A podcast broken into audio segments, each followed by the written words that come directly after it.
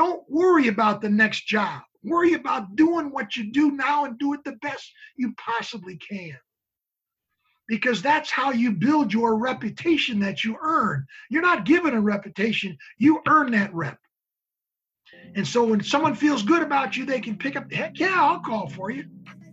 I'll write for you. I can't wait to talk to my buddy about you. That's how the world works. Do I really look like a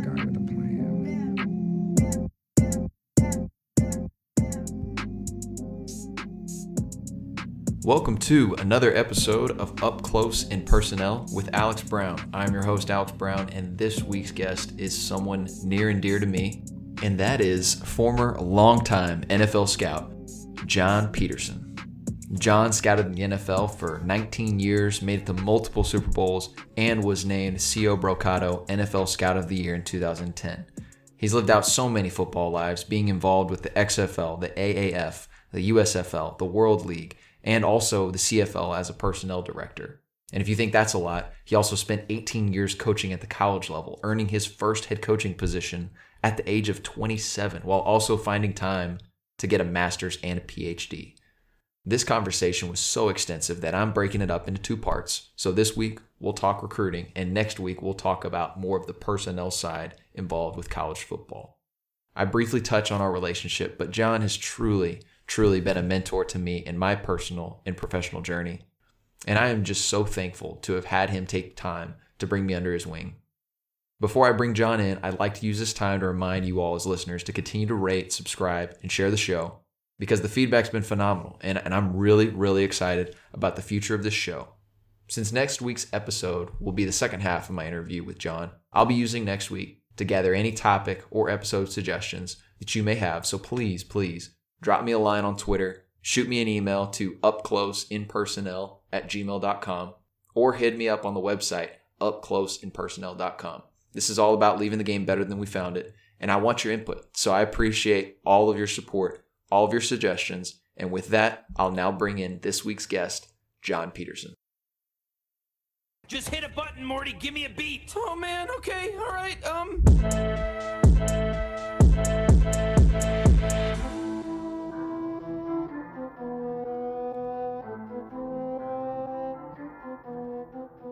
John, welcome to the show. Thank you, Alex. It's a pleasure to be here. You know, um, I don't think listeners will realize this, but you were the very first scout that I ever met. The first scout that gave me the time of day that, and you didn't have to do this. You pulled me under your wing and you explained to me, hey, this is what you should do, this is what you shouldn't do. And I, I kept bumping into you for another two years, turned into three years, turned into seeing you at Houston. And, um, you know, I, I think it's just really cool what you're doing now that you're working with Scouting Academy. But I feel like you've been living kind of this teaching mindset your whole career. Like when did that start for you and and how much fun has it been to see football from so many different lenses?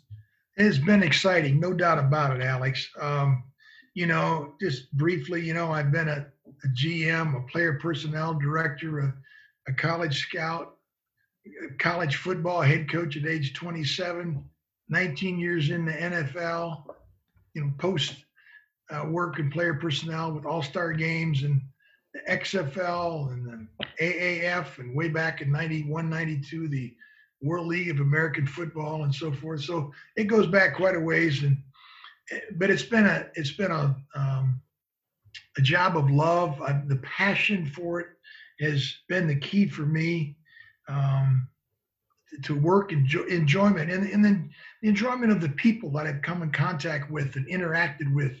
That's also a real pleasurable thing because those people I even to this day from way back in you know Alliance of American Football or way back to 1991 92 or back to my coaching days and things I still communicate with those people and have um, lots of camaraderie with them Yeah, and the thing that I, I, I you've told me this a million times, and you've said this in a million different interviews. You got to have a great football wife. How how are you, the wife, and the family doing during all of this?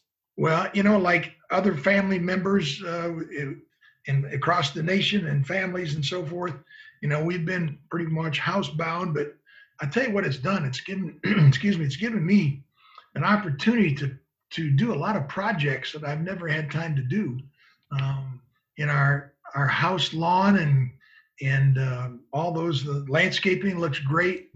Just today we had our house yesterday, the roof remodeled. I mean, a new one put on from the storm we had a couple weeks ago, and refinished the outside door and all these kind of um, list of things to do. Those, um, and but and done it. But at the same time, been able to uh, concentrate on the scouting academy, uh, concentrate on redoing and naming and going through long past manuals and notebooks. I'm a huge notebook guy and and going back over those and throwing some.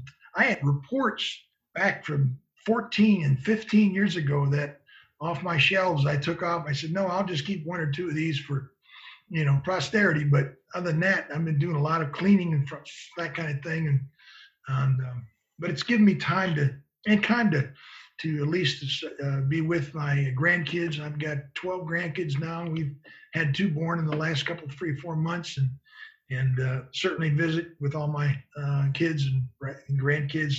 Uh, my one son Blair coaches at BYU. Yep. He used to coach at Rice as well as that as Texas and so forth. Um, so I obviously talk with him probably once a day and what's going on in the college world and will you have a season? And all of us in this time uh, are obviously in great question and uh, love answers but we have to just work it through day to day. Yeah. I'm really excited to ask you some questions too as we get along about different steps in your journey because you've had the chance to see it from kind of every single angle like you like you described just a second ago. But before we kind of get into your background what would you say makes somebody a good recruiter? And what are the differences between good recruiters and good evaluators? Well i will say this. The person who's a good recruiter has a passion for recruiting a passion for recruiting. What do i mean by passion? Uh, they have a, a very sincere and deep appreciation for the activity that all the different phases that go into recruiting and they enjoy that and they get excited to get up in the morning and to watch tape or to get on uh, on a visit on campus or uh, talk to a prospective student athlete uh, in the beginning stages. Um, that passion has to exist. I've been around some coaches that didn't have the passion and all i wanted to do was just well just give me the names of you know, 10 of those offensive linemen that I need to go see. And, you know, and in the meantime, I'll give them a call every couple of weeks and see how they're doing and whatever and so forth.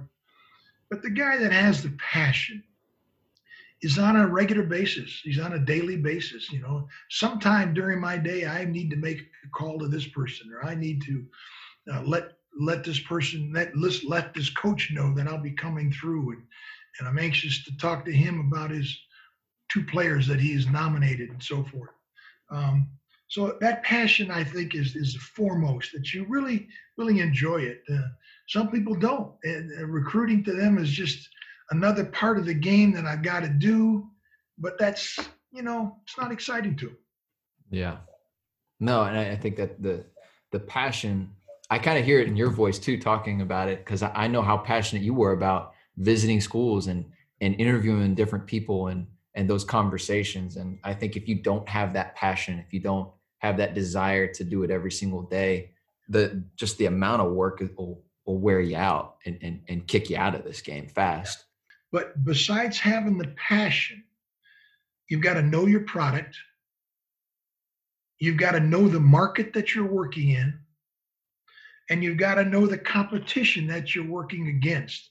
So, those three phases or items knowledge of your product, your market that you work in, and the competition that you work against, I think are three important items that a recruiter has to be aware of. Okay.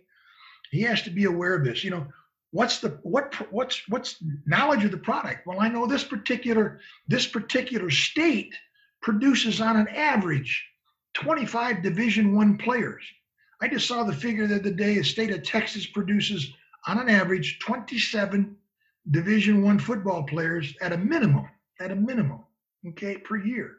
Okay. Well, that compared to the state of Connecticut that produces two per year. Okay, so know your product. Where's your product at? What's it? Where's it located? Where in the state of Texas do I want to go first or be assigned to? With the background that I have coming from this geographical location within the state. The next one is your market. What's the market? You know, we we're big today in brands and all these kind of terms and so forth that we use. You know, what's the brand that you're trying to present? Also know your markets, what's out there. You know, where where am I going to find these players that meet my needs? It's one thing to find a player who's uh, a guy that can play, but most of all, what's your market? Now, before I go any further, I want to indicate something to you that I am dear to, and I know I've expressed this to you before, Alex. There are four phases, four critical phases involved in the game of football and the game of football recruiting.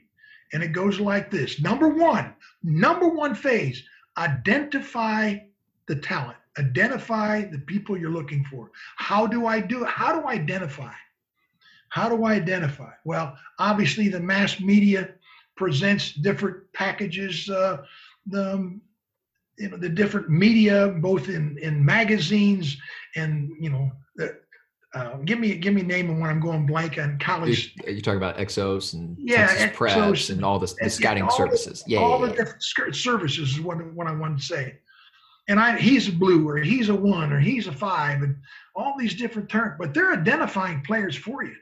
Now you can go to a, uh, to our lads and people like that, and they talk about this. You can go to uh, Draft Diamonds and they interview Division three small colleges guy. I was on there the other day and they were had an interview with a, a player from Adams State College in Alamosa, Colorado, which many years ago I would go to on a regular basis.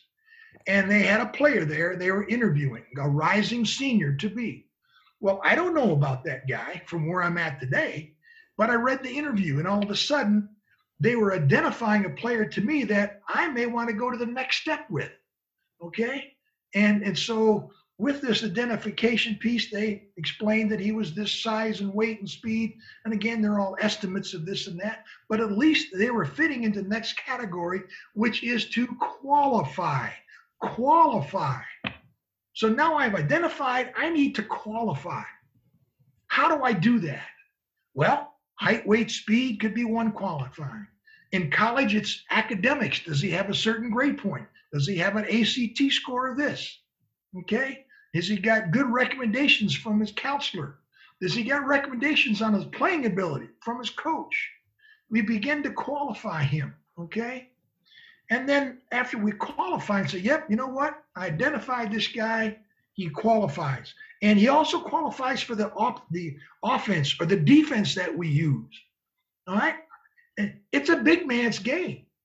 And Right. I'm at the University of Texas. I'm not going to recruit a six foot offensive lineman unless he is the most stardom player in the, in the universe. He better be six three as a minimum, and he better be right now as an incoming freshman, 285 pounds. I, I can't look at him, right? Yeah. So I got to qualify. And so there's a number of ways we qualify people, both on the field and off the field. Once we've done that, we go to phase three, and that's to evaluate. Look at the tape. Now, it bugs me so much when I hear college coaches, and they won't like me like to hear this, but I'm going to evaluate a player and just give me his highlight tape. Well, all I need to see it. I can tell if he can play. Just give me his highlight tape. What the heck? Give me 10 plays. Well, you know, all right, there's a run play, there's a pass play. Um, oh, there's a blitz coming. Oh, he stepped in front of it, didn't block it, but he got in front of it. That's good enough. Obviously, you can tell I'm being very critical. You can't evaluate a player on a highlight tape. A highlight tape might get you more interested in the player. You may qualify him further that I Correct. want to In the- in the- evaluate. In the identification and the qualification stage.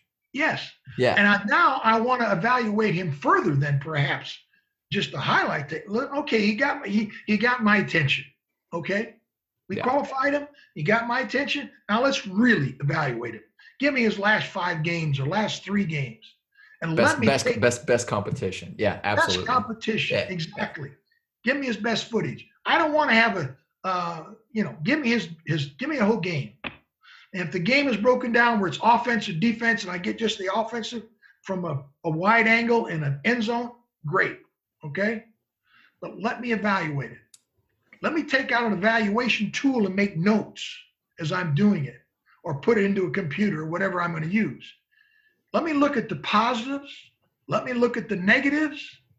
And most of all, let me look at his critical factors his strength, his explosion, his athletic ability, his mental learning. I may not be able to tell that on tape necessarily, but I may be able to see how he, his awareness and his instincts and how he reacts to situations.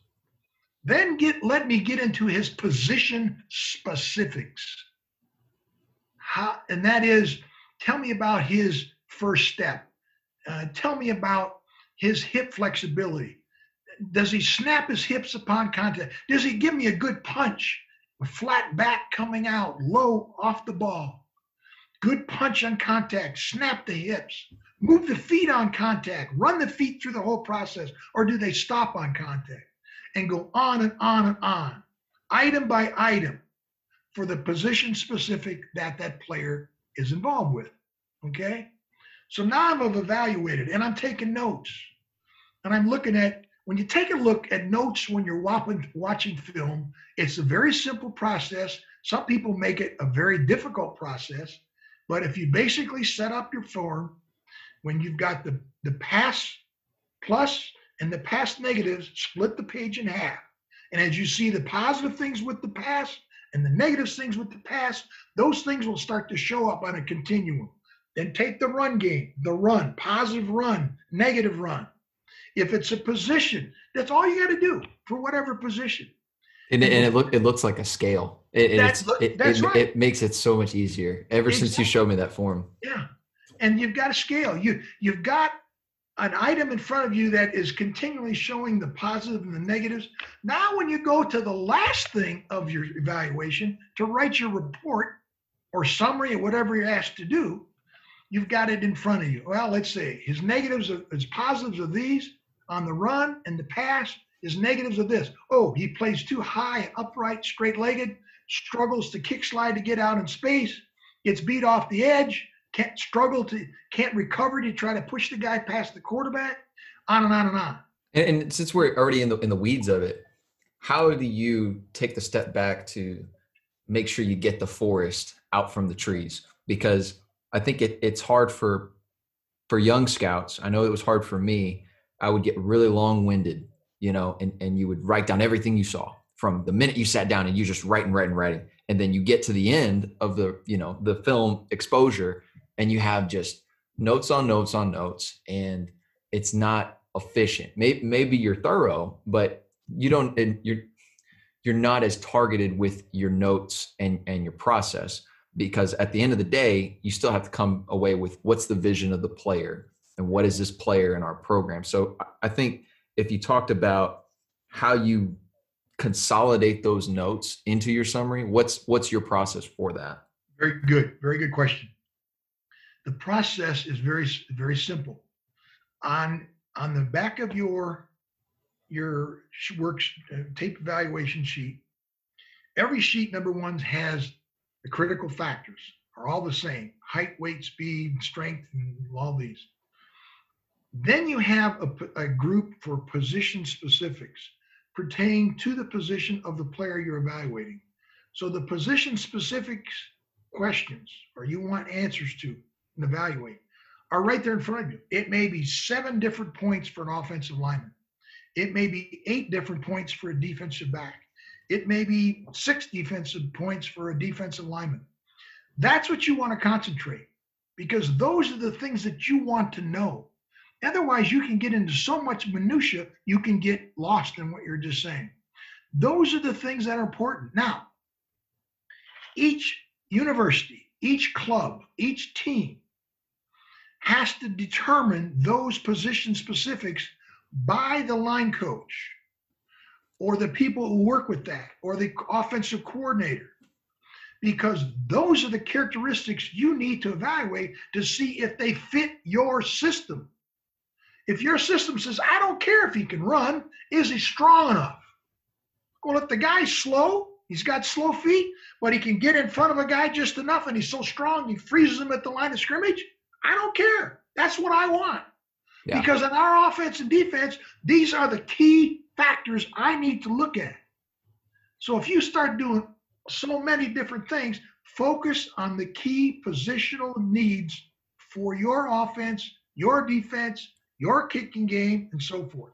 and and that's and that's where the convergence of the coaches and the scouts has to exist you have to have that open line of communication it's it's you're, you're not operating in silos because at the end of the day those are the people that are working with them and developing those players. So like the the first full week i was at at rice it was going office to office sitting down what do you like what do you not like? What are your you got to find out what's what are the negotiables the things that we can maybe compensate on but what are the non-negotiables the things that we absolutely have to have at each of these positions. And then the other thing to tack on is that each year is different. You know, you lose different types of players. So, mm-hmm. yeah, you, you're losing a, a tight end, but this year we're losing Jordan Myers, who, who graduated, and he does so much as an H tight end, where he plays in a hip alignment. And he can, you know, pull and and hit moving targets and be a factor in the passing game. So we've got to find somebody that can actually do those things.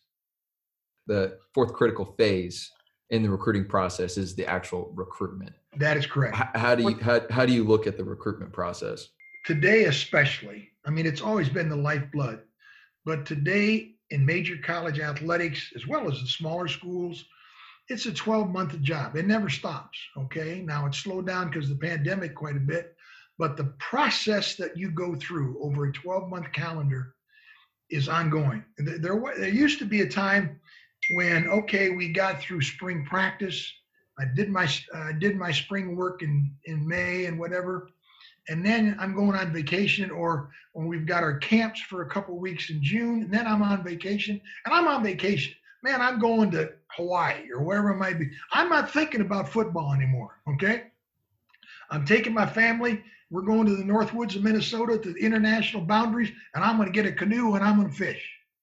But we never thought about that. But today, you've got students that are knocking on your door. Hey, can I come in and see you? I, don't know who this kid is, but he shows up and he's got his mom and dad there. And oh, by the you know the recruit the the admissions office sent him over. He's interested in football. I don't know. I didn't identify him, but he shows up. So as a means of being professional and congenial, I'll, yeah, I've got a second. Come on in. Tell me your name. Blah blah blah. And we get into that dialogue, and maybe it turns out this guy's legit. You know, when you talk to him. Anybody else showing interest? Yeah, Alabama and Southern Cal and Michigan. Ohio State called last night. Oh, okay, that's interesting. Well, you know, what, what, what are your thoughts academically? Oh, I want, you know, I want biomechanical engineering and, uh, you know, I want to invent, uh, you know, a new way to prosthesis and so forth. Well, you know, we just have this great biological program here, and it's, and it's in engineering, and they're working on prosthesis. In fact, we're actually having our students going out to get internships at the manufacturing prosthesis manufacturing centers in America. Really? But I knew my product when they started to talk. Okay. Yep. And all of a sudden, I'm getting a dialogue and connecting piece. Now, connecting with the people is one of the foremost traits a good recruiter has to have. How do I connect with you? Well, I'll give you a good example. So I'm on a Zoom call this morning with a gentleman, and he gets he gets on, and in the background, he has northern lights in the background of the setting he's at. Now, if for people don't know what the northern lights are, it's the aurora borealis, which in the northern tier of our of our country you can see in the summer or the different times of the year, and it's these beautiful colors that will wave and roll and so forth. Well, he's got this beautiful scene behind him on his Zoom in his room of this, and I said, first thing I said is, I just introduced my name. I said, let me ask you something. Behind you, you got the Rory Borealis, the Northern Lights. Those are gorgeous. I said, "Y- y- do you enjoy watching the Aurora Borealis? And he goes, Well, yeah, but no one's ever even been able to define what that is.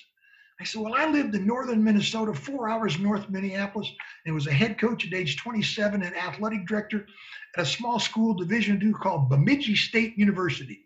And I could look out at night at 10 o'clock at night, look out my front window of my house, and I would see the most picturesque Rory Borealis going on for the next couple hours.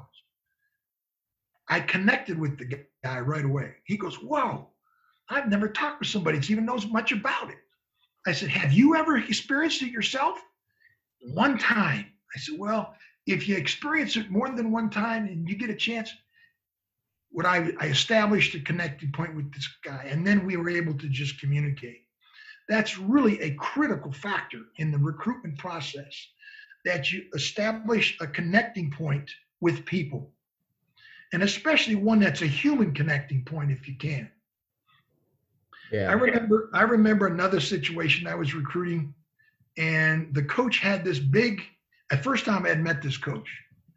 And when you when you go into you're taught this in sales and one of the greatest things that I wish that college coaching we did is have sales meetings with our recruiting people.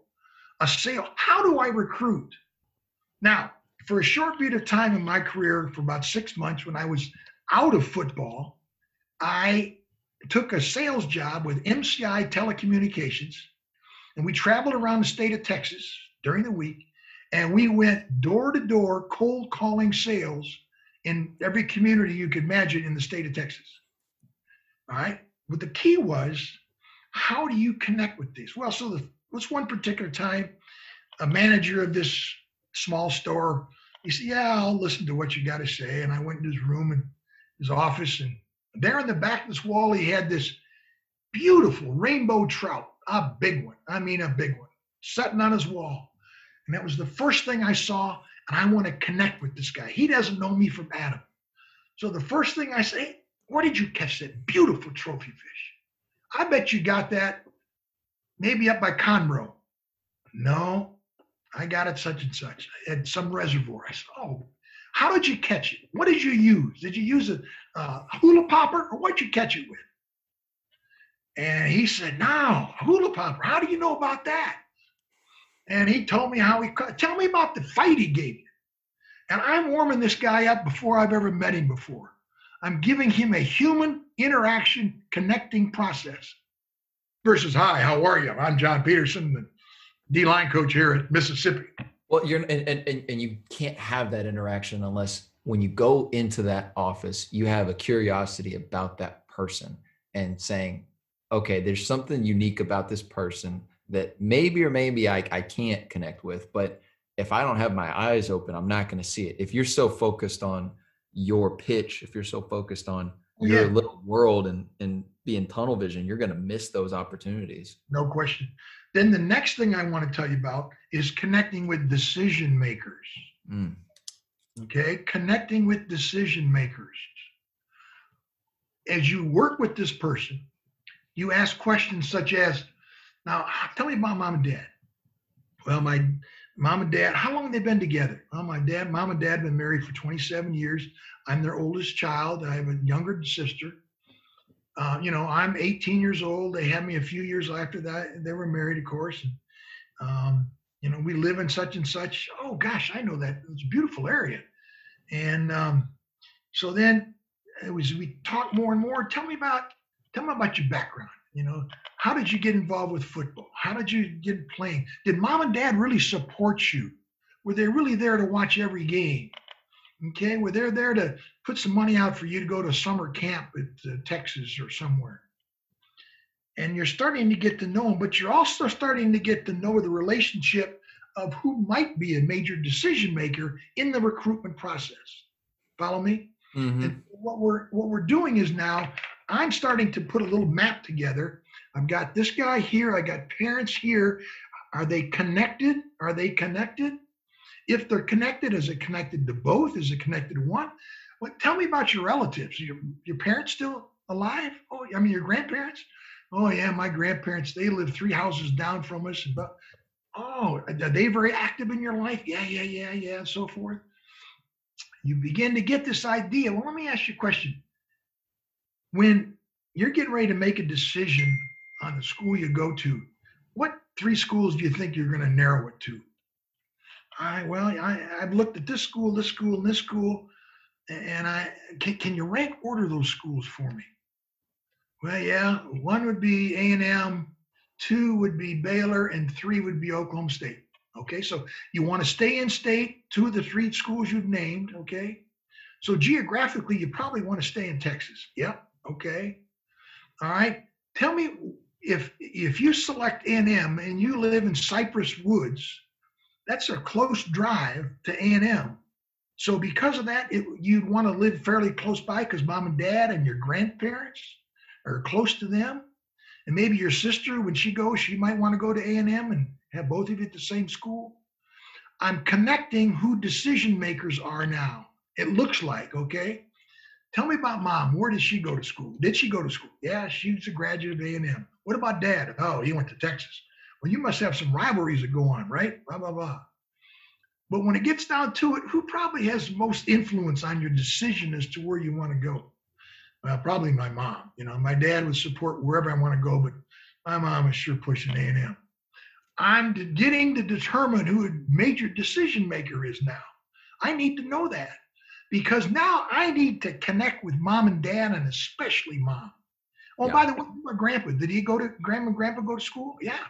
Went to A&M. That's easy. Did he play any sports? Yeah. Shoot, he was. Well, he didn't play football, but he was he was on a full ride for tennis. So now I'm getting background and I'm getting to know who I need to connect to who are decision makers. Okay.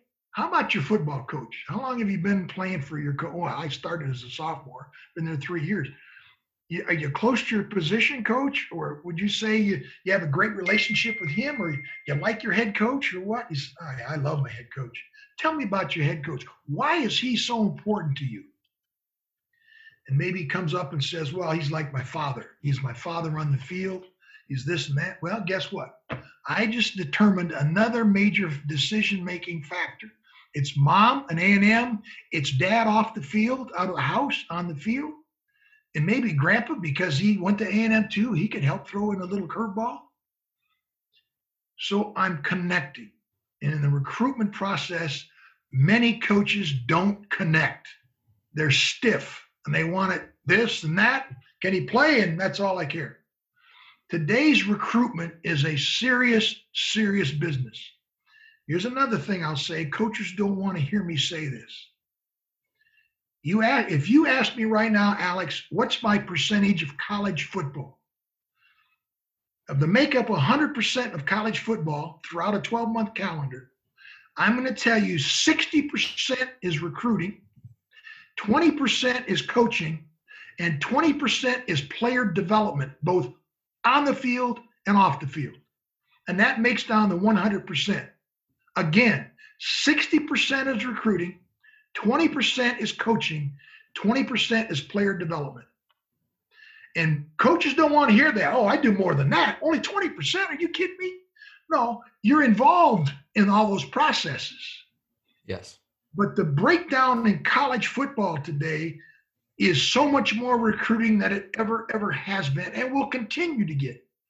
That's why we've got to have the same type of or better facilities. We got to have a better locker room. I got to have a better weight room. When the when the player's mom comes in with the player for the first time in our lobby, I've got to have it's impressive that they see. If you go into the library, the, lo- the lobby at the University of Texas or Texas A&M, you go, "Wow, this is really something." Okay. If I go in another school, it, it may be outdated. They need to make it livelier, more exciting, more eye-catching. Recruiting today is a is a situation where it's glitz, it's glamour, and it's also a point where these players, in most cases, have been told they're good and they're great and they're going to come and play for us. Now, I'll go back another situation. I'm visiting at TCU.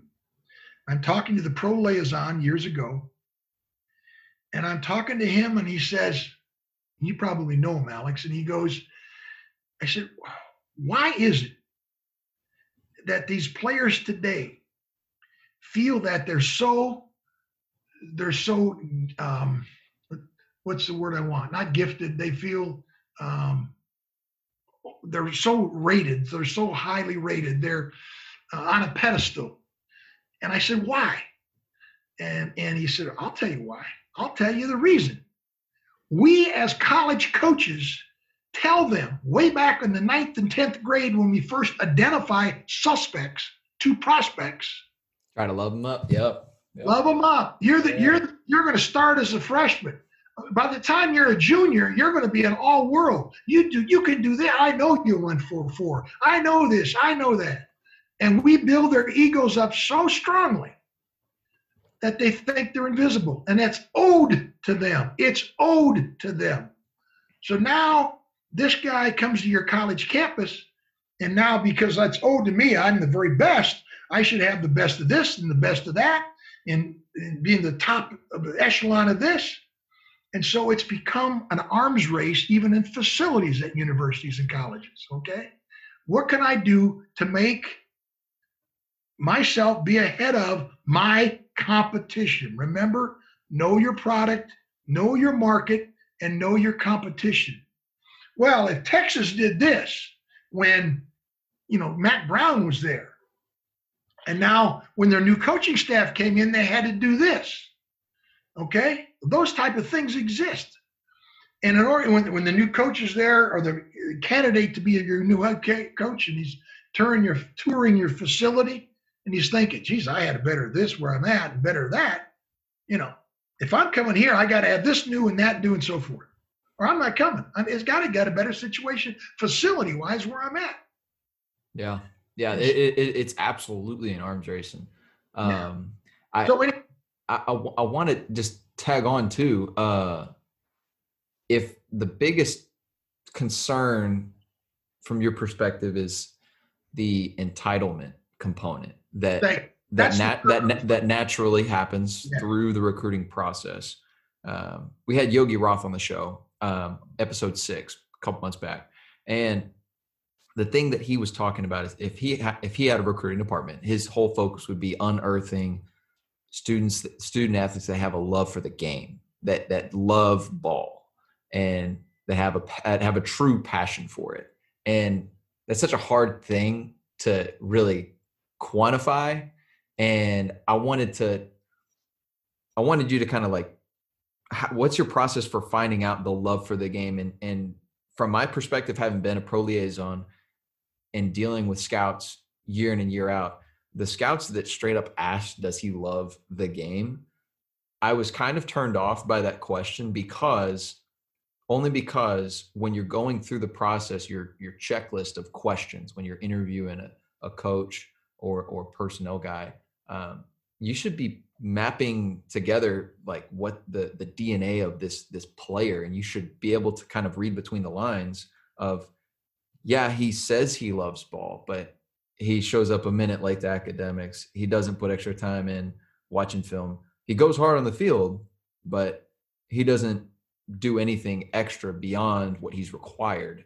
So that to me tells me he likes the game he doesn't love it so what's how, how do you how do you go about determining whether a kid likes it or doesn't and, and, and maybe it's not necessarily likes or, or doesn't but it's more of the does he like the game or does he love the game Great question. And I'll go back to the word critical factors. Um, the, the questions I start to ask and want answers for, definitive answers, not just, yeah, he works hard. I want to know a number of things. Number one, tell me his work ethic on the field, off the field, when he's by himself at home, when he's here for the summer workouts. Tell me about his workout program throughout the year. Tell me what it exists. Does he just go down and run a few laps, push a few weights, say I worked it, leave? Give me, show me the numbers of his progression. Well, as a freshman, he came in and benched 300, 265. And that was in that was in the summer when he first came in after graduating from high school. He was one of our kids that came in early and trained and worked and took the two classes and so forth. All right. Well, right now we're talking. I'm recruiting him. It's I'm seeing him for the first time. It's December. Okay, what's his numbers now? What are his numbers now? Well, his bench is up to 305. He's this, he's that. Tell me how he's worked to get it to 305. What I'm saying is, I want definitive, defined specifics. I don't want to hear he's a good worker. He, works hard in the weight room. What does hard in the weight room mean? Does he spend his first 30 minutes on the bench press only? And then he goes another 30 minutes on squats? And he goes up the ladder. He starts at a workup and he gets up to his max and he comes back down and does 15 reps here and 10 reps here. What's his max? Give me his lifting days. What does he do on that day? It, do, it doesn't do you any good to give you an abstract answer of, uh, That's oh yeah, he's he's good. That's right. it. What it what is what is good? That's the point I'm making. I can only measure his wealth of, of work by looking at his anal- analytically at his stats and the progression that he does. When I say, what does he do in the off season? As far as when a coach is not there, what does he do when he goes home at Christmas? You sit down, eat mom's good cooking for the next two weeks? Or does he go to the gym in the morning and then comes back and has breakfast and whatever and goes back out for a run in the evening or what? Tell me that. I want to know those things. Because when he comes to our place, it's going to be required that he does this, this, this, this, and this in its progression and in detail. So Yeah. my an- my answer to they would would be detail, definitive, analytical specifics is what I want to know. Instead of a general statement, he's a hard worker. Show me, prove to me he's a hard worker.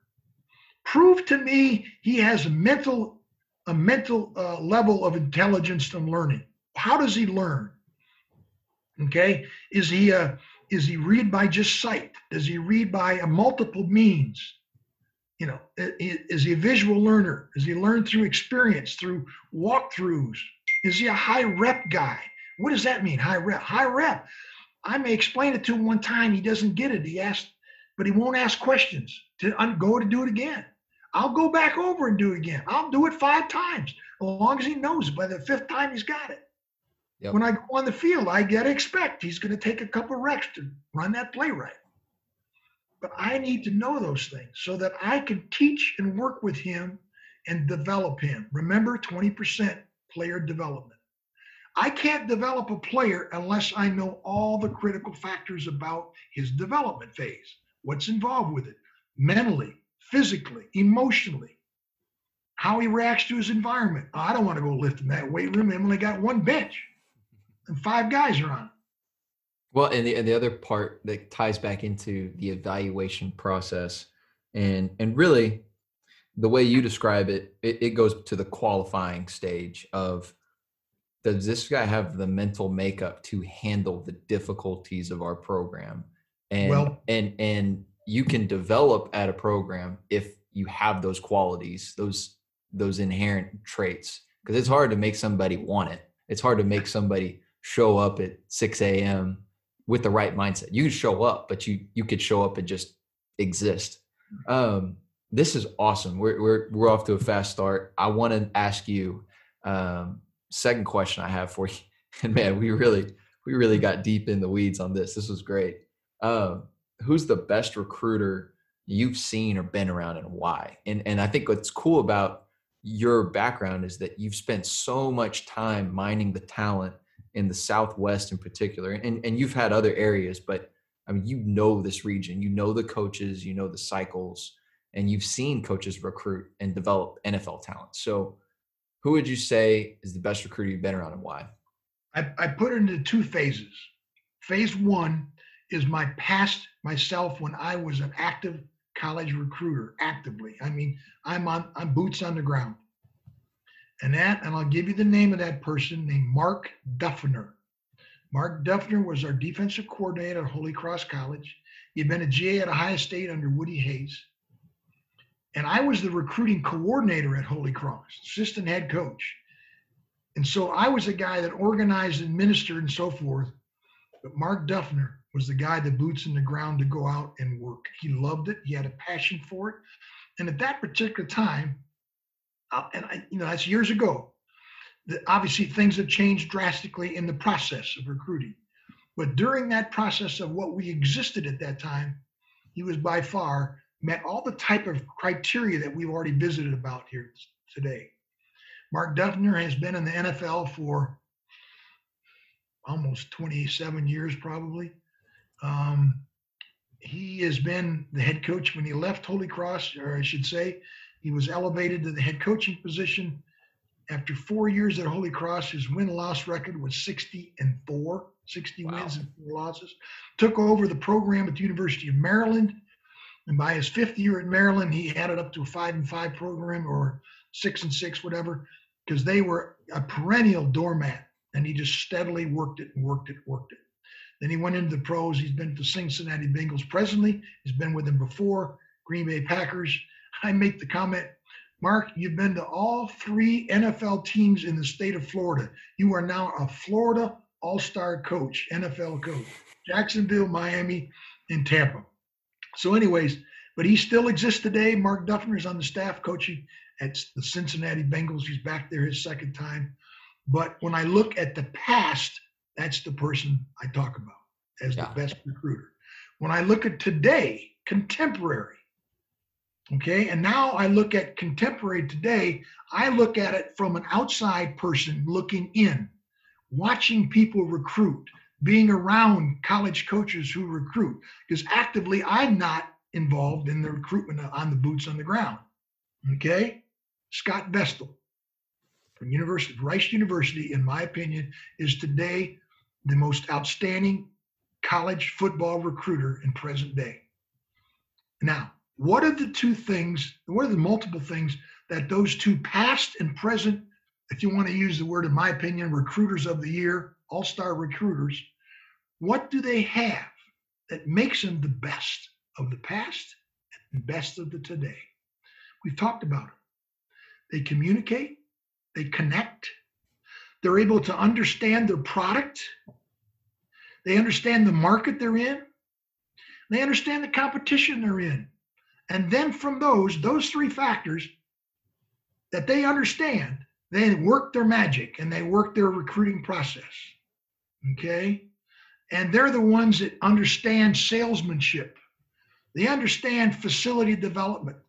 They understand how do I conduct an on campus uh, visit, uh, formal or informal. How do I make a school call? How do I talk to the young man at the school if I'm able to do that? How do I, who do I see? Who do I talk with? Who do I get to know? And every one of those two people I'm referring to can can and do connect at their where they're at.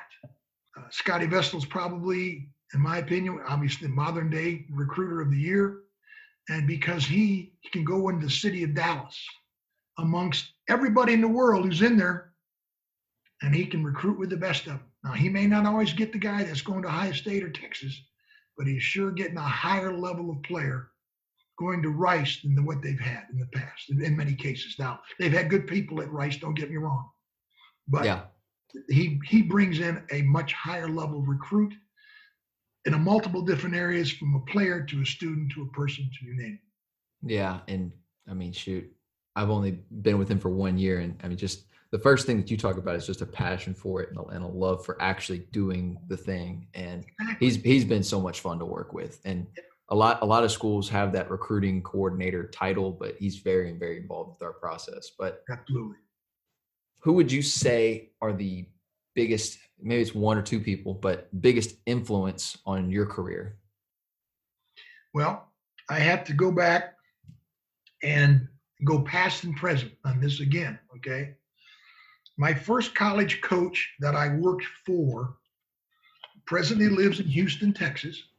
His name is Jerry Ippoliti. Jerry Ippoliti was our head coach at Northern Illinois University. My first college coaching experience as a graduate assistant. Was there two years under his direction. And, uh, you know, he promoted me to the second year to be the head freshman coach and the veteran um, uh, off campus uh, advanced scout, I should say. Um, but by not knowing a lot at that time, coming two years at the high school level, you know, I, I helped our kids in recruiting. I put out a manual that all is sent out to all the colleges, which identified all the players and stats and so forth that we had at our high school, Highland High School, Highland, Indiana, northwestern part of the state, next to Gary Hammond, in a real industrial area. And um, but then when Coach Ippoliti came through to one of my players I had, he came and visited me, and obviously I saw him. And again, I was not the head coach; I was the guy who was putting this program together. I would go on a visit with him, drive him to a school, and so forth. And uh, he had an interest in a couple of our players who eventually signed and so forth. But that's how I, I got there. Okay. Again, a connecting point. It just wasn't sending out a resume, hey, I'd like to be a GA. It was a connecting point, even at that lower level of getting into college. Right. Uh, and so at the same time, the two years I was with him, I had so many great experiences just to watch, just to sit and listen and watch. Whether it was a whether it was a, a meeting of uh, offering players or a visit on campus or a home visit, you name it. And he was exceptional. Okay. Um, you know, that, that, that same question, um, I have to ask at the pro level, okay, at the pro level, kind of getting into the National Football League, um, the gentleman that I refer to is Randy Mueller. Randy Mueller, um, he, Randy Mueller hired me with the Seattle Seahawks and took me out of the Canadian Football League, where I was director of player personnel at Ottawa, and then back at Toronto eventually. Uh, no, I should say I, from Ottawa to the San Antonio as the GM of the San Antonio Riders. That ended back to Toronto, and then he hired me out of the CFL. Uh, taught me a terrific amount about pro uh, scouting, both college and pro. And at the same time, uh, Coach Dennis Erickson was our head coach at that time with Seattle. Uh, a terrific man to work with and learn from. And most of my learning was done by just listening, listening, asking a question at the right time, not trying to be a, a, a chattermouth, but one who just listened. And if I didn't understand something, just simply say, "Hey, I think I'm clear on this. Could you go over that just one more time to make sure I've got I know the details?" And they would do that, and that was very important. Today, Randy Mueller uh, was in Houston with the XFL. He was the um, director of player personnel with the Houston um, team in the XFL a few months ago. But from Seattle, where he hired me, became the general manager and or top executive, and then went to New Orleans as the general manager, New Orleans Saints, and was named NFL Executive of the Year when he brought them back as far as they've been. Um, so those are two two names. Okay.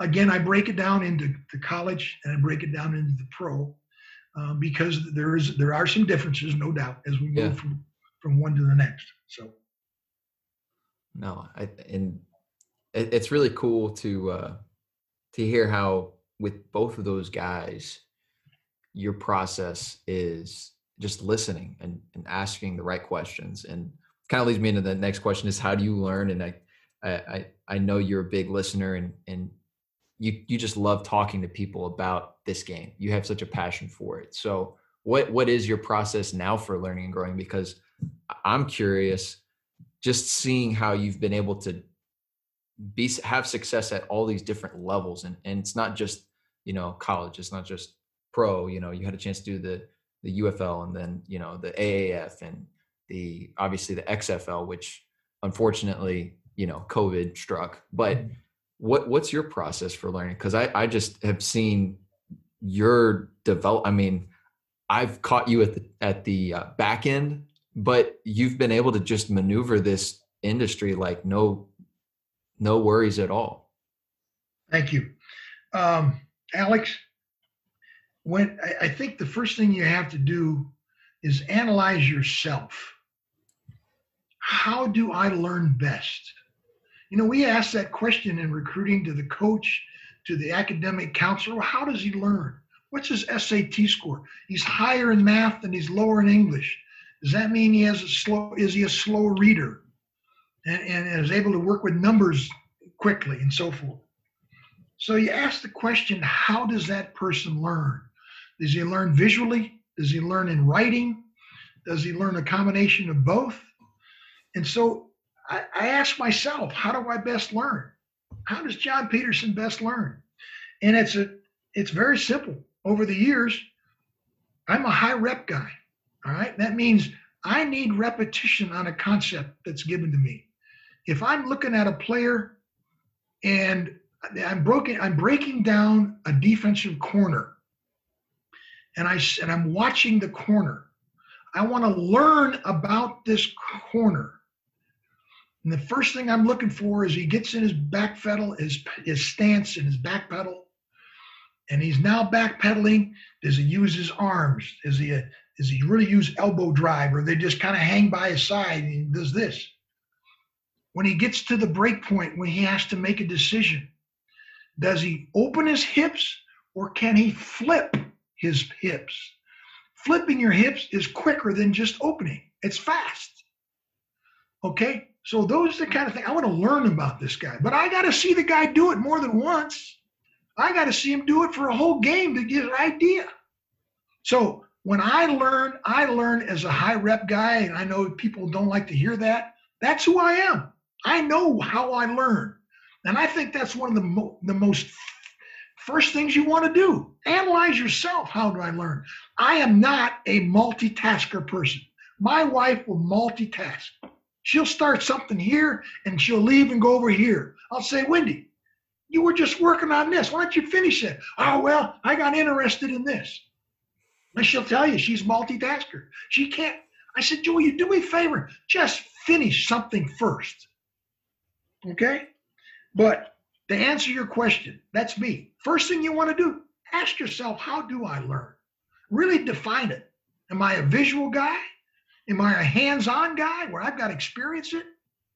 Now, and we'll get to it a little later on, but one of the the, in our class I teach with the Scouting Academy, one of the most important factors we have after I teach a lesson for a couple hours on the topic, we now give our students an assignment, an experiential learning assignment. I want you to go out and do what I just taught you how to do it. I want you to go visit an NFL camp, a training camp and I want you to pick out a group of players, a group of DBs, wide receivers, and I want you to evaluate those 15 of those guys and at corners and safeties. But before you do that, we just taught you what you've got to do first. You got to get permission to go into an NFL camp. How do I do that? How do I get a credential at the camp? We teach them every tiny specific thing so that when they go there, that experience that they're going through is smooth, it's productive, and their learning is at a high level. And if I'm a high rep guy, then I need to stay extra time watching that position. So I got it. So I know it. So I understand it. But if I'm a multitask guy, I can take a couple looks and I got it. Okay, that's great.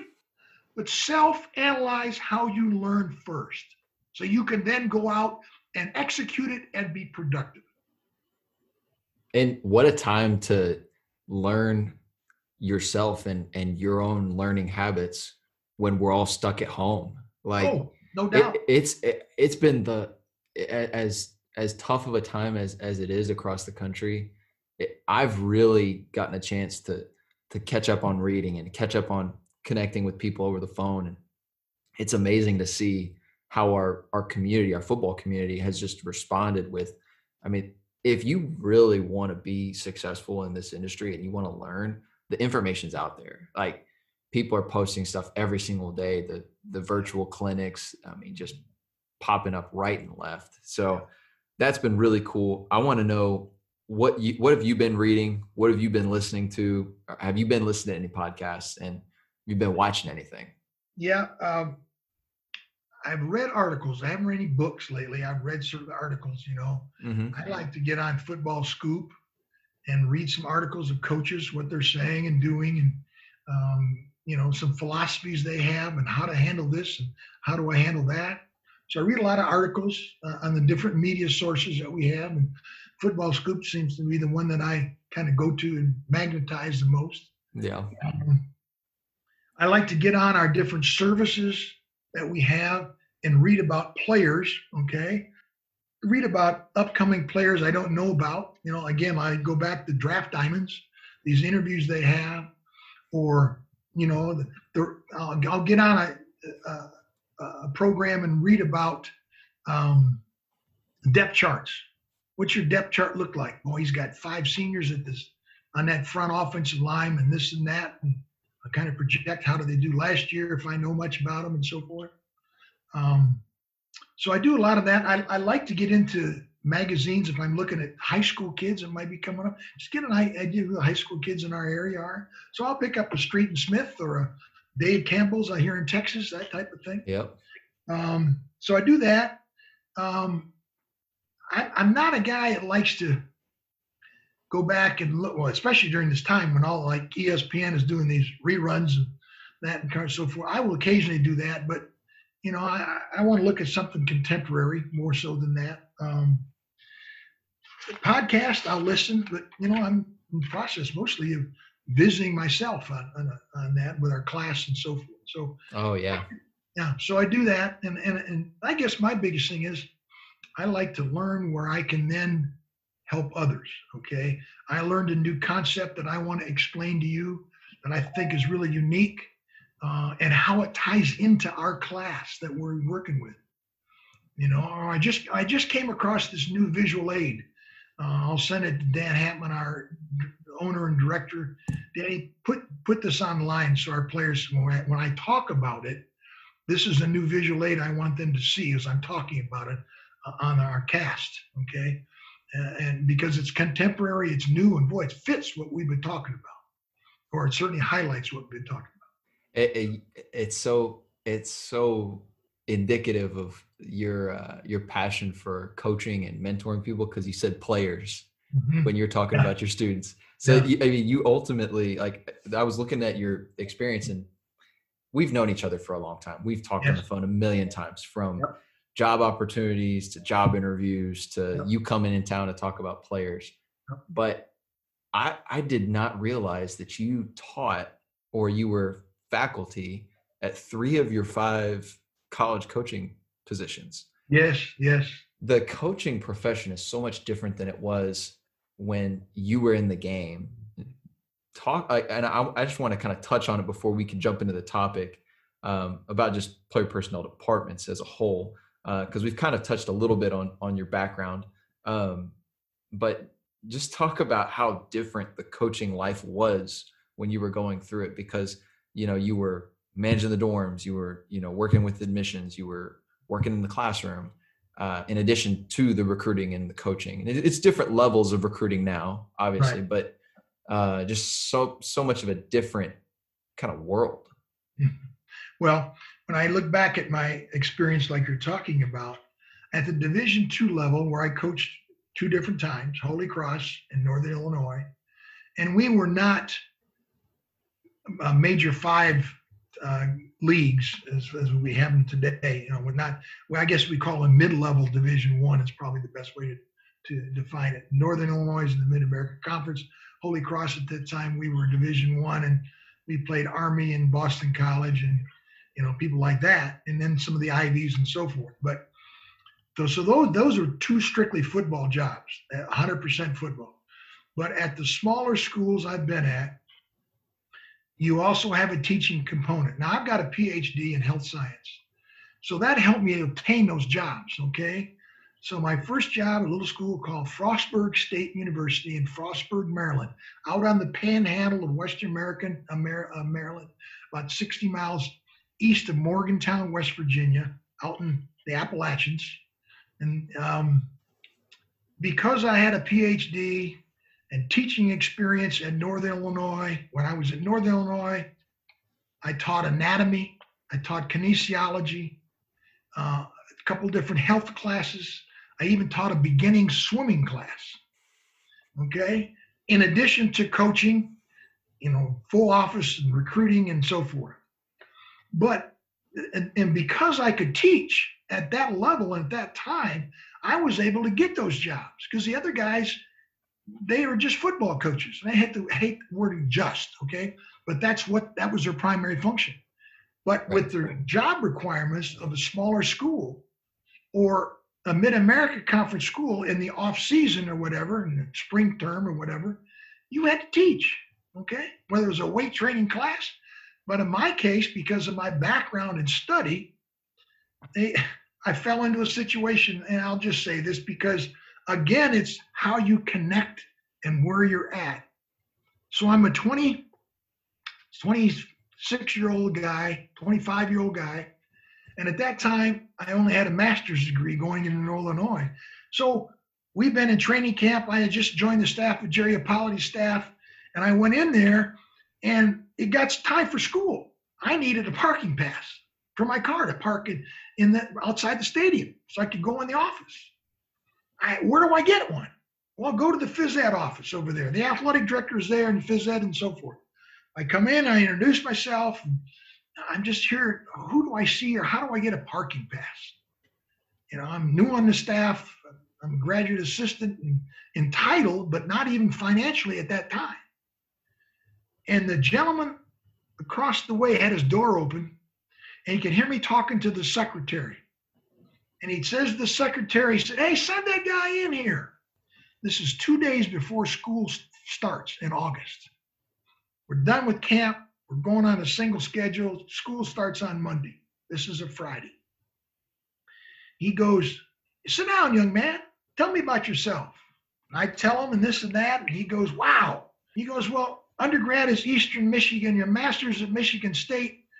You're a Michigan guy originally from Ann Arbor, born and raised. But tell me who your professors were at Michigan State. And I tell him this fellow named Dr. Van Huss and Dr. Heusner, and a big smile comes on this man's face. He said, I did my doctorate work with, both of them. And Heusner was was like Olympic swimming coach at that time for the United States. He was unbelievable. And so uh, and the research was swimming and so forth. He said, "Oh, okay. Well, tell me the kind of class when you had when you had Van Huss. What class was that?" I said, "Well, it was med- medical physiology." He goes, "Oh my goodness, okay." And we talked and talked, and I think nothing of it. And he never, never really got around a parking pass to Levan. He said, "Well, you need a parking pass. I'll get one for you." Okay, great. When do I pick it up? Oh, come back this afternoon. I go back to the office. I'm there about a half an hour, and the secretary calls and said, John, you have a phone call um, from Dr. Kaler over in, in the phys ed building. I said, What? I just talked to that man. I met him for the first time. Well, I don't know, but you better get on this phone call. I get on the phone call. Yes, Dr. Kaler, what can I do? I, I, can I come over and pick up that parking pass later this afternoon? Maybe give me a time when I can come over? He goes, John, not only do I have a parking pass for you, but I've got a job opportunity for you. Uh, I'm going, what? He said, now tell me your situation over football. I said, well, theoretically, I'm volunteer because the finances didn't come through my first year here, whatever it is, but I'm a GA entitled without any money and I'm on my own. And he goes, well, guess what? You are now a faculty assistant at Northern Illinois and your salary will be $5,000 and you will make and I need you to teach anatomy, physiology, a health class, and this and that, and so forth throughout the year. I, I, am speechless. And, he, and I said, Well, yeah, I accept. He said, Now, how did this, Dr. Kaler, how did this happen? Well, last night, the guy who was going to teach those, and again, we're three days away from school opening, first day classes resigned and took a job at North Carolina A&T as the head track coach and this and that and I've got to move people around in, a, in his teaching capacities that he had but I can't find anybody to teach those particular classes. Now he didn't have those, but another person's going to take this and this and a domino effect and you're going to teach those because you've got a background in it. Bingo. I was there 2 years and it was phenomenal and you know it, it, that's how I was paid because they had cut the GAs in football down and so forth and whatever. So I was a GA, but that's where my resource finances came from, the phys ed department. And I got free tuition. So I took some courses in counselor education because my background was in drug education with the school systems and took classes. Well, eventually those classes related into my related area of, of educational psychology at the University of Utah when I got my degree there uh, in, that PhD. Now, one other further thing. So on the staff at Northern Illinois, who I meet for the first time at our first staff meeting, is a, a guy who graduated from the PhD program at the University of Utah. Well, I know I want to go that direction, but he says to me, I tell me about it. And then I just been to Salt Lake that summer and visited in the university, just drove through it. And we started talking, and by the three or four weeks into it, we're talking about grad school, and getting a doctorate. He said, You want to go to Utah? I said, Yeah. So he wrote for me and so forth. Again, a connecting piece because he was so well thought of himself as a student at Utah. I got admitted and so forth and on and on and on. So I know I I know I'm just running the mouth right now, but no, no, no. This this is and, and, and, it's so cool to to hear it tie back to, you know, uh, the the, the thread in all of this is that you, you got to find a connecting piece with the people that you interact with and the people that you work with because exactly. you just never know and it's it's not about having a, a end game it's that i mean you're having a great conversation you just had a good conversation and yeah. it turned into an opportunity cool yeah. That's amazing. And and you know, timing was obviously so critical. And then I I fit the bill and I, I established that connection and the timing was right and I fit what he was looking for. Bingo. Well, and the other component that people want to just kind of gloss over is the fact that you put in a lot of work to get those degrees. You put a lot of work to put yourself into that place from an education standpoint, from a work experience standpoint, so that when the, those conversations do happen, you're ready because it's who you know that gets you in the building, but it's what you know and how you got to that place that's going to keep you there. Yeah, exactly. And I'll, and I'll comment on that. I've always maintained this philosophy quality people build quality programs. Quality people build quality programs. When I get that job, you offer it to me and I get it, that is the foremost thing that I'm going to do to the level of the qual- highest quality level I can render. I'm going to work every aspect of it. I'm going to try to find new avenues to work it that may be creative. And obviously, the core subject or core uh, part of it, I'm going to work to its fullest and the maximum I can. So, once again, when you have a job, work the job you have to the maximum. Don't be looking for your next job. How many times you hear in coaching profession, I hired this guy and he was never stopped looking for a job. I only had him for two months and he was gone. Work the job you're given. Work the job so the people you work for can respect your work and feel good about your work and good about you. So they may want to nominate you a year or two later to something else. Okay. Well, by the way, um, I got an opening. I mean, for instance, you're at the AFCA football convention, and two guys are talking.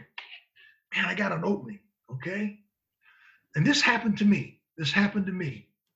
So I'm at the football convention, and another friend of mine who was in graduate school at Utah with me is the head coach at Bemidji State, or was. Now he's at Western Illinois and he's still close to the people at Bemidji State. And we're talking. And he says, uh, I'm at Holy Cross. He said, You want like to be a head coach again? I said, Yeah, I've, I had a great experience here, but if the opportunity was there, yes, I would. I like to use my talents in a head job. He said, Well, I know the head job at Bemidji State. It's a Division two school in the Northern Sun Conference, has an opening for a head coach and the AD and I, because I was the head coach there myself, are very close. Let me see what I can do. Again, a connecting piece. I got the job. Throughout the process it went on, I got the job. Okay. But once again, he knew me for the job that I did as a graduate student together with him, what we did in our classes together. In addition, of course, he knew the football background and so forth. So he felt good about it. Okay. Same thing happened my first head job at Frostburg State. The guy I was working with at a little NAIA school while I was getting my degree at Utah, Westminster College, Salt Lake City, no longer has football. For years, they've been out of football. But our basketball coach at, at Westminster College was a Frostburg State graduate, played basketball and baseball. They have an opening he from. He knew the athletic director he played for. Once again, he gave him a call. The physical education department director, head, went to school at South Dakota State with one of my graduate, PhD graduate students I was involved with right now. How you know, those things work. So he gave a call to the phys ed director. He gave a call to the athletic director. And because I had the degree and I had this myriad of teaching experience, which went with the job other than coaching at football, I got it. Now, I got the job over two other guys that were most more than me qualified. An assistant from James Madison University who was a local resident in the area, and an assistant from University of Illinois. Those guys are 10 times better football coaches than I was at age 27. I'm just wet behind the ears. I'm just learning, beginning to learn the profession. But because I had another area that the, that responsibility and duties required, I got it. So it's a combination of factors that go in. But again, Alex, to go back to that factor of connecting, doing the job to your ultimate best you possibly can at the place you're at. Don't worry about the next job. Worry about doing what you do now and do it the best you possibly can because that's how you build your reputation that you earn. You're not given a reputation, you earn that rep. And so when someone feels good about you, they can pick up, heck yeah, I'll call for you. I'll write for you. I can't wait to talk to my buddy about you. That's how the world works. Okay? And it's workmanship, it's professionalism, it's a dedication and passion that you have, but the passion you have comes out on your workmanship. Because if you don't have a passion, you may not go to the extent the extent it's needed. You might just go, okay, I'll do this and do that. As you mentioned earlier, I'll, I'll do what's required. I hate it when I talked about a player and the coach says, well, he does what he's asked to do. I used to that's an that's an immediate red flag. And no doubt. I think I think players, coaches, and anybody needs to hear what you just said. I mean, you earn your reputation by the work that you put in, day in, day out. It's not a one night thing. There's no no such thing as an overnight success. It doesn't happen.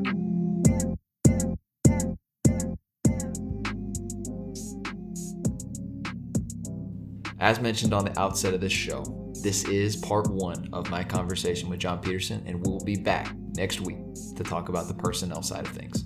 Have a safe weekend, and God bless.